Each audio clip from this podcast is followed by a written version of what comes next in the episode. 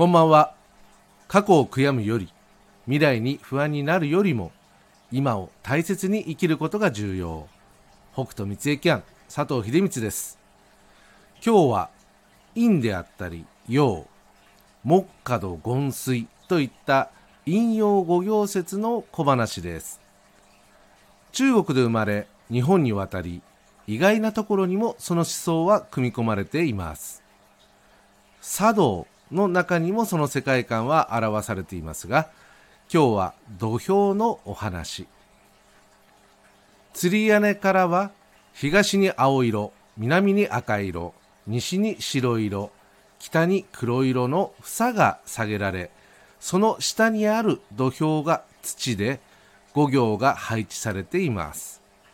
そしてその土である土俵は四角の形をしておりそれを陰勝負する俵は円の形でそれを陽として宇宙であったり死羅万象を表しています。そこで勝負を裁く行司さんの手には太陽と月が描かれておりこちらも陰陽を表しています。実は私が主として扱う駅も登場します。八家よい残った。の八家は駅の八家。私は八家と呼びますが八家は神羅万象を表すものです。八家とは剣打李神孫漢言根と言います。これはままた後ほどということで引用五要説も駅も迷信だという人もいますが神羅万象を表すこの思想が人々の生活に組み込まれてきたこともまた一つの事実。人は古より自然という大きな力を感じて生きてきた。そんな事例なのかもしれませんね。それでは早速明日のメッセージに行きます。2023年2月20日月曜日。明日の天地のことの葉。現状維持の気が巡る日。育て保護する力に助力が働く。まずは現状の正確な把握。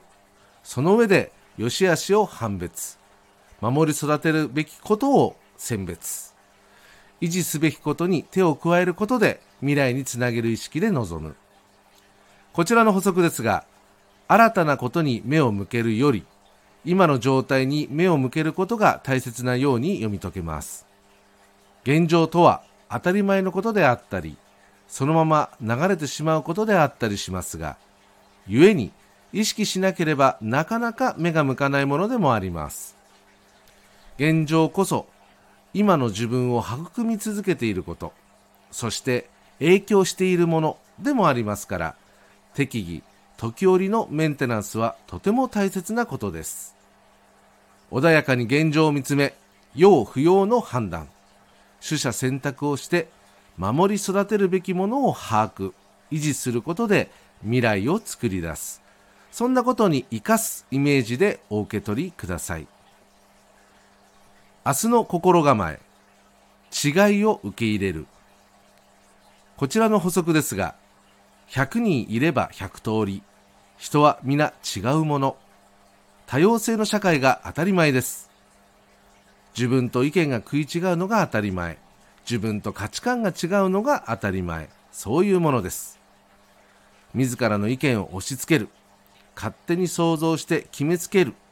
そして争いを起こすのではなく互いの違いを受け入れる。そんな意識そんな心構えとしてお受け取りください。